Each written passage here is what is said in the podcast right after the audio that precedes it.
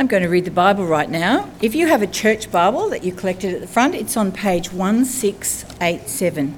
It comes from John's Gospel, chapter 20, and we're going to read verses 24 to 31. John 20, starting at verse 24.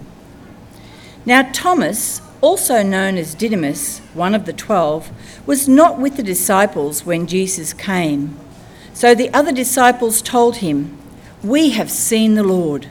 But he said to them, Unless I see the nail marks in his hands, and put my finger where the nails were, and put my hand into his side, I will not believe. A week later, his disciples were in the house again, and Thomas was with them. Though the doors were locked, Jesus came and stood among them and said, Peace be with you. Then he said to Thomas, Put your finger here, see my hands. Reach out your hand and put it into my side. Stop doubting and believe. Thomas said to him, My Lord and my God. Then Jesus told him, Because you have seen me, you have believed. Blessed are those who have not seen and yet have believed. Jesus performed many other signs in the presence of his disciples, which are not recorded in this book.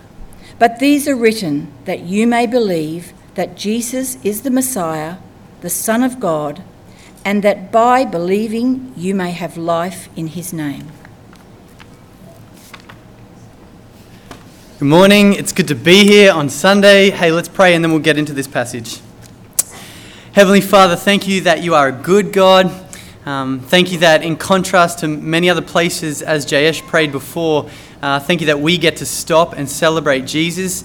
Uh, we pray this morning that we could have confidence in Him who conquered death, and we ask for this in Jesus' name. Amen.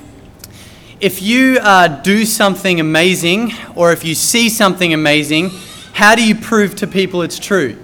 I think we all know the answer to that question. We pull out our phones out of our pocket and we take a photo of it or a video of it. This is something I've noticed that I've started doing. So on Monday, something that I enjoy doing is going fishing. And on Monday, uh, we went fishing at Straddie and hooked up to a few fish. And my first thought is, how am I going to take a photo of this, right? I'm not even thinking about how to get it in. I'm thinking about the light, the angles that I'm going to get it at, how to make it look big. That's my first thought, right? Because I need to prove to people that I got this fish, right? I need to do it. I think I enjoy taking photos of fish more than I actually enjoy fishing. But we know this is true, and I noticed that I'm not the only one who does this anyway. Uh, I saw this thing on Hamish and Andy uh, a few, uh, I think it was last year. They had this show of Ed Sheeran, basically one on one with people. Ed Sheeran's a musician. And as people go in and watch this kind of intimate, you know, show of Ed Sheeran, just one on one, the first thing they do when they realize it's Ed Sheeran is they pull out their phone and take a photo of it or a video of it, right? Because we know that in today's day and age, we need pictures or videos to prove that stuff happened. It's not for no reason the saying pics or it didn't happen was invented, right? A news article about a snake eating a crocodile is no good unless there is a video or a picture of a snake eating a crocodile like a couple of weeks ago. A video on YouTube about a giant chicken the size of a small horse goes viral because there is a chicken that is the size of a small horse on YouTube and you can go and you look at it, right? Like it's we need pictures, we need videos to prove that stuff happened. But the reality is at the end of the day whether you believe that that stuff happened or not, doesn't really matter, right? Whether you think a snake can eat a crocodile, who cares about that? We live a long way from crocodiles, and I've convinced myself that those snakes don't exist here anyway. Whether you believe that chickens the size of horses actually exist doesn't actually matter at the end of the day. Even, right, you'd be crazy, but even if you think I didn't catch any fish, at the end of the day, that doesn't matter. But not everything is like that. Sometimes bold statements and bold claims in this world, whether we take them seriously or not, actually does matter. And one of those claims that is what Christians make on this day each year, right? It's no, there's no spoilers here. We celebrate that Jesus rose again. Everyone knows that, right? Even non Christians know that. I was watching a footy show this week. They were talking about how Jesus rose again. I mean, not in a good way, but even they knew that that's what we claim. And so the question for us is as we gather on this Sunday, on Easter Sunday, celebrating the claim that Jesus rose again, how do we know it's true? Because it's not exactly like Peter had an iPhone in his pocket, is it? right? He didn't, he didn't video that. Mary didn't have a Samsung S8 as she, you know, as the tomb came out, as the angels were sitting in front. That didn't happen. So, so how do we know without pictures or videos, how can we actually know that Jesus rose again? Now, interestingly enough, I don't know if you caught it, but in this passage we have someone asking the same question. As we enter into John 20, into the Bible, we actually see Thomas is basically asking the same thing. If Jesus rose again, how do I know that's true? Prove it, he says. And so, if you have your Bibles there, keep them open today. We're in John chapter 20, and we pick this up asking the same question as Thomas How do we know that Jesus rose again? We'll start at verse 24. Now, Thomas, called Didymus, one of the twelve, was not with the disciples when Jesus came. So the other disciples told him, We have seen the Lord. But he said to them, Unless I see the nail marks in his hands, and put my fingers where the nails were, and put my hand into his side, I will not believe it. So here we meet Thomas, or as his mates call him, Doubting Thomas, which is really what we've called him for 2,000 years. Doubting Thomas, who, when people said, the disciples said Jesus rose again, he says, I don't think so, right? You're going to need to prove that to me. But to really understand what's going on here, we do need to understand what's happening in this passage. So, and, even just before this. So on Good Friday, we know the story Jesus died. Uh, he defeated sin on the cross and he died. On Sunday, he rose again. Uh, he, he rose again. He defeated death. Mary, we see in chapter 20, goes to suss Jesus out, to check Jesus out in the grave, sees that Jesus isn't there. Angels appear to her, and you can catch this in chapter 20. Angels appear in front of her. She's not really worried about the angels, she just says, Where is Jesus? Uh, he, she turns around, she sees someone lowing the lawn and lowing the lawn and thinks that it's a gardener. Well, he wasn't, we don't know that he was mowing the lawn, but thinks that it's a gardener and it's actually Jesus. Turns around, tells the disciples, hey, he's not dead, I saw him. Uh, Jesus then appears to the disciples, and the disciples then say to Thomas, We saw Jesus. That's the background of this story. Now, socially, for a second here, I think we can feel kind of, uh, I don't know, sorry or empathize with Thomas here for a second. Because socially, we know kind of what happens. So, I don't know if you've had that experience where five or six of your mates, or even ten of your friends, have all hung out without you one night. Maybe you had family, maybe you got sick, and you just couldn't hang out for whatever reason. You had to stay at home. Now, selfishly, in that moment, we're all praying that nothing amazing happens, right? We're all praying deep down. I hope they don't have the story of a lifetime here. But as the disciples come to Thomas, well, that's what happened. They say, We saw Jesus. You remember the guy that rose Lazarus back to life? You remember the guy we watched do miracles? Well, we actually saw him. And Thomas, for whatever reason, actually goes, Nah, right? I don't believe it. Maybe he's just annoyed the fact that they had something good happen to them. We don't know. But, but he does say, I doubt it. He does say, I'm not going to believe that unless I see Jesus. And from this, he gets this nickname, Doubting Thomas. From this, for 2,000 years, gets this nickname, Doubting Thomas. Now, I kind of feel like that's a little bit unfair. I mean, I don't know about you. Maybe you think that's fair. Maybe in your friendship group, if someone does something, if they slip up in some moment, then yeah, they're going to get a nickname for the rest of their lives. Um, I don't know, maybe you've got some nickname that stuck with you from grade five, some random thing that you did back then, and that's just stuck with you over the years, and you feel like this na- nickname's fair.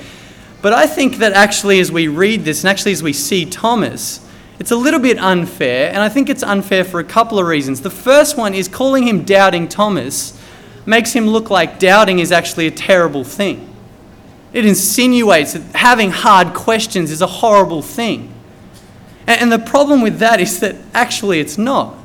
Right? Like, I can empathize with him because I've had hard questions, I've had doubts. I feel like we all have.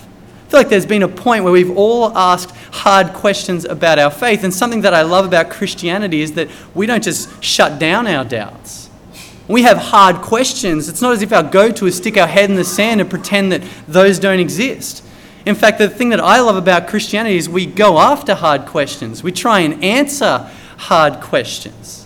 So, so I can empathize with him on the doubts. And something powerful that I heard a few years ago is just the fact that God's not actually scared of your doubts. He's God, right? Like, like He's God. He made the world, He made you, He created you, He created your brain. God isn't shaking in heaven because he, you're using what He made in you. Right? Like, God's not afraid that you're using the brain that He created in your head. God's not scared of doubts. God's not shaking because we have the answer, we have the question that's going to unravel all of Christianity. God's not scared of doubts. So, so I can empathize here with Thomas, and I don't think we should see this doubting as such a bad thing.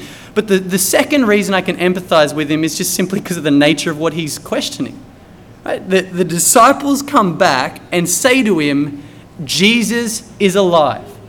Now, now we got to recognize he doesn't live in Brisbane where we have a weekend celebrating the claims that Christians make that Jesus rose again. This is the first time he's heard anything like this. And he knows the reality is we know that people just don't come back from the dead. And so when Thomas hears about this, he goes, Well, I need some proof about that. I need to know that that's actually true. Before he makes this statement that I'm all in on this, he wants to know it's true. And that's a good thing, right? Because he recognizes the weight of the resurrection. He recognizes that, and we need to recognize that as well. If Jesus rises from the dead, it changes everything. Our whole faith hinges on Easter Sunday. Paul said it in Corinthians. He said, Man, if, if Jesus didn't rise from the dead, Christians of all people are to be pitied. Right? If Jesus didn't rise from the dead, we should be doing something else with our Sunday mornings. But if he did, it's a game changer. It changes everything because what it does is it validates all Jesus' statements right? His big statements, even like what we catch in 31, where we see that it's only by believing that you'll have life, but this is something we've seen from Jesus the whole time in John. In John 1, he said, I've come to bring light and life. John 3:16 we saw on Friday God loved the world he sent his son whoever believes in him will have eternal life. In John 6, Peter says, Where else are we going to go? You've got the words of eternal life. In John 14, and it could be worth checking this out when you get home, Thomas again asks the question, How do we get to the Father? And Jesus says, I am the way, the truth, and the life. Massive statements, right? If someone is claiming such big things, you need some proof that that's actually true. Thomas gets this. We need to see this as well. If Jesus didn't rise from the dead, Jesus is a liar. But if he did, well, it changes things. It actually changes everything. It proves what Jesus said to be true. And so before Thomas goes all in, he wants to see himself, he wants to know. And as we read this, I think as we see Thomas's questions, it makes sense logically, right? That actually makes sense but it's also a good thing for us. It's a good thing that Thomas is put here, right? I mean, just capture the weight of that. The Bible is putting in a story of a skeptic. It's a good thing for us because it shows us that Thomas isn't just believing in Jesus because he grew up in a Christian home. He doesn't just believe in Jesus because he grew in a, up in a Western country where he could actually celebrate Jesus. He didn't just believe in Jesus because he needs a crutch to get through life because he's weak and not strong enough. No, he wants facts, he wants proof, and that's a good thing for us to see. So, so what happens to Thomas? What happens? Well, let's pick up the story in verse 26. A week later, his disciples were in the house again, and Thomas was with them. Don't you love that, right? I reckon for a whole week he didn't leave their side. He's with them, though the doors were locked Jesus came and stood among them and said, Peace be with you. And then he said to Thomas, Put your finger here and see my hands. Reach out your hand and put it into my side. Stop doubting and believe. Thomas said, My Lord and my God. Then Jesus told him, Because you have seen me, you have believed. Blessed are those who have not seen me and yet have believed. What happens to doubting Thomas, the one who asks a pretty simple and normal question? Does Jesus rock up and rage at him, get angry at him, rant at him for not instantly believing what he does? Does he jump on Facebook and just long blogs after long posts to, to yell at Thomas because he didn't just sign up? Orig- no, of course not. Jesus rocks up and lovingly, graciously says, Thomas, look at me. Now, now the crazy thing, like, so what happens? Uh, they're in a room. Uh, it's locked. They're scared for their life. That's, I mean, that makes sense that the door's locked, and Jesus just appears in the room. There is the natural question of how does Jesus break into that room? I mean, is he just some sort of genius thief that gets in the front door and they didn't know? Does he get in the window or lowered through the roof? Some sort of weird thing like that. How does Jesus get in the locked room?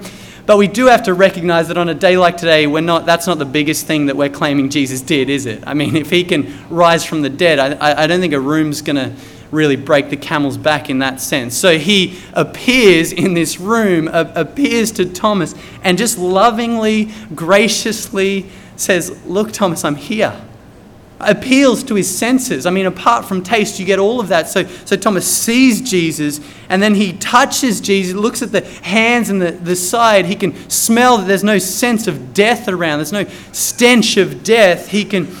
Uh, he sees him, he touches him, he hears from him. He's got the, the senses. He, Jesus appeals to his senses, and, and the penny drops for Thomas, and this skeptic says, My Lord and my God. Amazing, right? I mean, that, that's one of the most unbelievable experiences I think anyone's really experienced in this world. Jesus appears in front of him. Can you imagine this?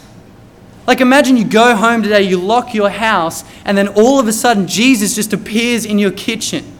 The one you saw die a few days earlier, the one you watched who had nails in his hands, nails in his feet, the one you saw beaten and mocked and whipped and flogged, the one you saw spat at.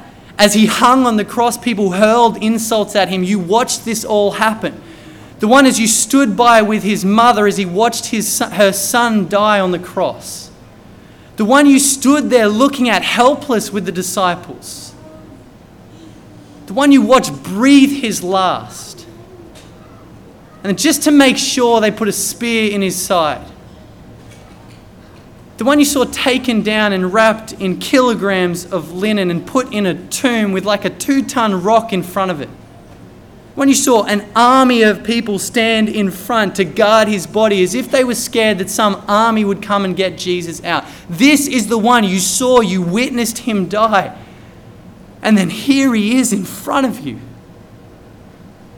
Jesus is there in front of you. I mean, it's a, an amazing experience for Thomas. And the, the penny drops for this person that wasn't going to sign up instantly, and he says, My Lord and my God. It's recognition, man, you've got, I'm going to follow you and live for you. You're the only one who can save me. I'll, I'll trust you. You're the only one who can give me life. He says, My Lord and my God. And amazing for Thomas. It's great for Thomas, isn't it? And wouldn't we love to have that experience? But what about for us? Because there is the reality that this morning none of us are Thomas. Where do we fit into this and how can we know? Well, the crazy thing is that as Jesus appears lovingly and graciously to Thomas, he actually thinks about us. He, he speaks about us. I don't know if you saw it, but he says, he says to Thomas, You believe me because you see me. Blessed are those who have not seen me and yet have believed. Now, just quickly, we do have to address what blessed, uh, what blessed is, because I think we naturally think that blessed is just we get lots of what the world is chasing, right? And that makes sense because we live in this world. And so as we look around, we get thousands of message, messages each day that to have a full and a good life, we need money and a job and a nice car and a home loan that's secure and all that kind of stuff. And so when we think what blessed is, we just apply that to us and say, okay, so God's going to give us lots of that right? To be blessed, I'm going to have a nice job and a nice car and a nice house and lots of money and all that kind of stuff, right? The same things that our neighbors are pursuing, but we get it from God in some kind of weird way. The, the problem is, though, when Jesus says, Blessed are those who believe me and have not seen me, he's not talking about more stuff, right? Unfortunately, but actually, fortunately, if we think about it, he's talking about something better than that. And it's acceptance, it's this idea of acceptance before God the life that Jesus has on offer, this purpose filled life and this hope driven life. Jesus is saying, This is available for those who believe in me. And as we sit here today, the reality is Jesus is actually speaking about us. He's got your face on his mind here. your name on his tongue, because we aren't the people that are going to see Jesus. That's, that's probably true. We can bank on that. We're not going to see Jesus. And we're not going to have a photo of, of Jesus. We're not going to have a video of Jesus. But, but what Jesus is saying here is even though we don't see Jesus, even though we don't have the picture or the video of Jesus, we can still know that he rose again. And we can still trust in Jesus. We still will have enough. Right? We won't see Jesus. We're not going to get the picture or the video. But we do have enough to know that only in him can we have life. And, and, and that's through written history. Right? Like, I mean, we recognize, don't we, that if pictures and videos prove that stuff happened, then history didn't exist before, I think it's 1826 or something like that. Right? That's when the first photo was taken. And it was taken of, I think, a, a glass in France. I mean, what does that prove anyway? We know that you don't need a picture or a video to prove that history happened, that stuff actually happened. And so, in written history, we can actually have confidence that Jesus rose again and that in him we can have life. We can have confidence as we sit here this morning, whether we're Christians or we're not Christians, or whether we're even skeptics like Thomas. And one of the best examples of this, I think, is by a guy called Lee Strobel, who writes an article, and it's my favorite article online. I don't say that too lightly. I go to this all the time. Ask our youth, right? I seriously, it's my week in, week out, I go to this. Um, but the article is called How Easter Killed My Atheism. We posted it on Friday on our Facebook page. Um, but it's an incredible article, and this is what the story is. So, um, basically, what happens Lee Strobel was an uh, atheist, and his wife was an agnostic. And he said he got the worst news one day when his wife came home and said that she was a Christian. His words. The, the most horrible news that he got. And so, what he decided to do was that for two years he would go about trying to prove her wrong. Trying to prove her wrong, to prove that Christianity was a lie. And he knew that it hinged on the resurrection. So he went about that, right, to prove that the resurrection was false and so for two years, he looks at the historical data. And his words are he says, one by one, as his questions were answered, his atheism began to buckle. And so he asked the question Did Jesus exist? And did Jesus die? He says, even Christians and non Christian historians say that Jesus did. Non Christians historians say that Jesus really died. Was Jesus a legend? Was the story about his resurrection, was that just made up and, and a legend? Well, historians actually say that it took two generations for legend to actually evolve. And we've got within months accounts of Jesus being alive, so it can't be legend. Was Jesus buried? Did he was the tomb empty? He says, well, actually, historians point out that Christians and non Christians knew where the tomb was. And then Jews went about trying to pin on the disciples that Jesus that they stole Jesus' body. So if the Jews are doing that, they know the tomb's empty. And then you've got to ask the question would the disciples really, uh, really die for fabricating a lie? Right? So he says, one by one, his, his questions began to dissolve. He said, Did people really see Jesus? He says, We've got nine sources inside and outside of the Bible that say that the apostles said they saw Jesus. Right? He says, Was it mythology? Was it a legend? He goes on and on. You can read it on, on the Facebook page, it's there, or just Google it. And then eventually he says, after a while, my atheism began to buckle. And then he says this this is the quote. He says, In the end, after I had thoroughly investigated the matter, I reached an unexpected conclusion. It would actually take more faith to maintain my atheism than to be a follower of Jesus. That's massive. He's saying, based on the historical evidence, right? You see what he's saying? Not because my parents were Christians, not because I grew up in a Christian home, not because the Western society has fed that somehow into me. He says, because of my historical, the historical evidence and my thoroughly investigation, thoroughly investigated issues. I don't know how to say that, but because of this, he says, my atheism began to buckle take more faith for me to hold on to that than to trust in Jesus. The reality is today we're not going to see Jesus. Not until we die will we see him or when he returns.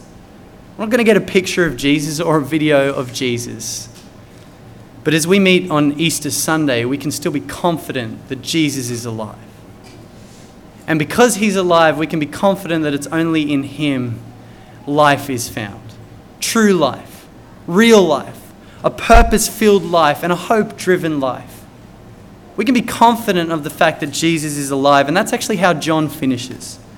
In verse 30, John says, Jesus did many other miraculous signs in the presence of his disciples, which are not recorded in this book. Don't you love that, right? Say, man, Jesus did so much stuff, but the leather skin just wouldn't capture it all.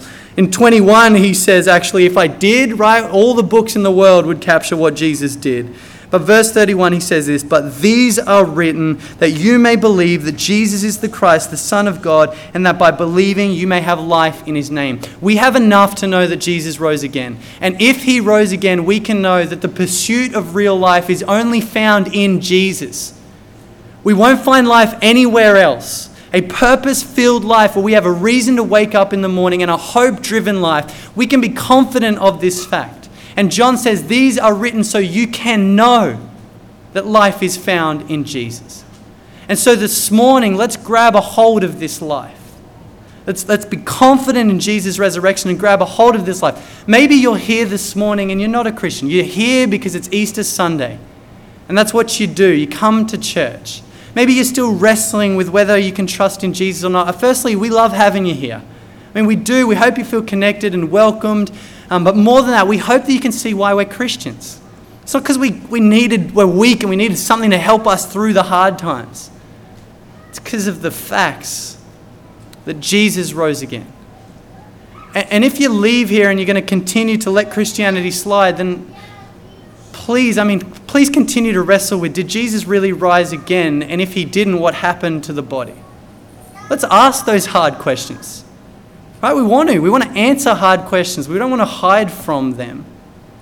Maybe you're here, though, this morning and you realize that this morning you've let go of this life that Jesus has to offer. Maybe you had this life at one point. But for whatever reason, maybe it was questions, maybe it was hard times, maybe it was suffering, maybe it was the church, and you let go of this life. I hope again this morning, as we come back to the core of our faith, the hinge of our faith, this is an encouragement to come back to the life that we can have in Jesus. Or maybe this morning you're here because you love Jesus and you're confident of the resurrection and you're here to celebrate the fact that he rose again. And if that's you, well, let's celebrate that we can have confidence. And let's remember in this confidence that we can have this life a purpose filled life, a hope driven life. And as we leave here, let's hold on to this life and more than that, let's live this life in the confidence that Jesus is alive. Let's pray. God, we thank you that Christianity isn't based on a dream. We thank you that it's not based on a vision, but it's based on history. We thank you for people like Thomas, and we thank you that he asked hard questions. And we thank you that as we look into this this morning, that we can be confident of Jesus' resurrection. Thank you that this stuff is recorded for us. Thank you that even non Christians recorded stuff like this for us. We pray that we would have confidence in this, we'd have confidence in this, and that we'd live the life that you've called us to. A purpose driven life where we have a reason to wake up in the morning. It's Jesus. And a hope driven life where we know that even if we lose everything, we still have Jesus. We pray that we'd hold on to this in the confidence of our risen Lord Jesus. We pray in his name. Amen.